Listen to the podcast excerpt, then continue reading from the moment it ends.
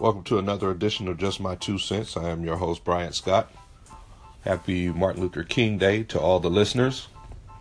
We are coming off of a busy NFL playoff weekend, some exciting football being played this time of year. Saturday's games, kind of uneventful, not really all that exciting, really kind of maybe what most of us expected, especially in the New England Tennessee game. Tennessee wasn't able to force New England into any mistakes. They weren't able to stop them from doing all the things that they do great. So New England was able to dominate the game as they typically do this time of year. So if you're going to beat the Patriots, you got to be on your A game and you got to be playing at a high level. A Bill Belichick team is not going to make a lot of mistakes. They're going to do what they do, and if you can't stop it, you're going home. Plain and simple. So over in Philly, we saw the Atlanta Falcons load up and head north to see if they could weather the elements to beat a very game Philadelphia Eagle team, a wounded Eagle team that most thought didn't have what, what it take what it takes or or missing key pieces that would allow them to make a run. But they showed their fortitude and they're able to actually eke out a victory there at home. Obviously Julio Jones missed an opportunity on a play that he'd probably make nine out of ten times, but you know those things happen. Uh, it was a tough play to, to be made and to be put in that position.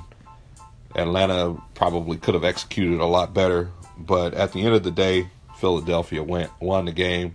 Again, not a whole lot of excitement to it, but the Eagles move on.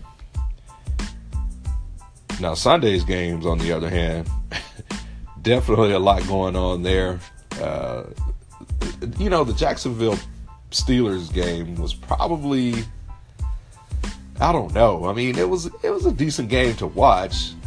There was a lot of activity, definitely a lot of points scored, but it was a weird game. You know, Jacksonville dominated the early minutes of the game, obviously going up 21-0 on the road, which is unexpected, especially from a young a young football team, you don't really expect them to be able to have I don't know, not not only the the, the mental fortitude, but the whether it's preparation or or just, you know, fear of the moment, you would expect that they wouldn't play as well as they did, but they they came out and came out swinging, did a great job of building a big lead and were able to sustain it now, of course, Pittsburgh helped with that with some of the decisions that were made, which is which was really not is you know it's, it's it's it's it's it was kind of I don't know it was weird. Again it was uncommon you don't you don't expect to see that from Pittsburgh.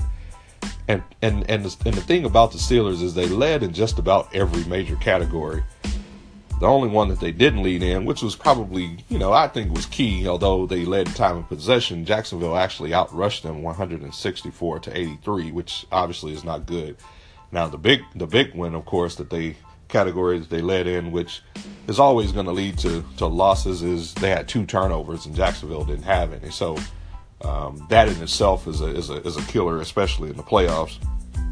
But for whatever reason, it was almost as if they weren't prepared for a playoff game. They were almost playing as if it was a regular season game. And maybe they look forward to the Patriots. Well, they can continue to look forward some more because they're going to have a, a whole off season to think about playing the Patriots, you know, and hopefully getting a chance to get into the playoffs next year. But hopefully they can get it cleaned up.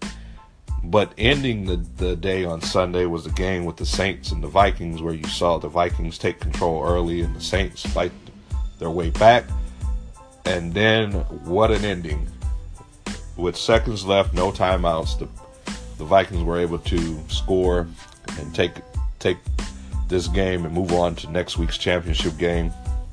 I'll say this, it was definitely exciting as a fan, but I'd like to encourage Marcus Williams because I think the play that he made was unfortunate, but it's understandable. I've been in that situation before playing defensive back in my playing days. Listen, on the couch, it's easy to say what you could or couldn't do, but you don't know until you're put in that situation. So you hate to see that for him. No one's going to hurt from this more than him, but it was just the Vikings' time. So it was exciting. Let's look forward to next weekend. This has been my two cents.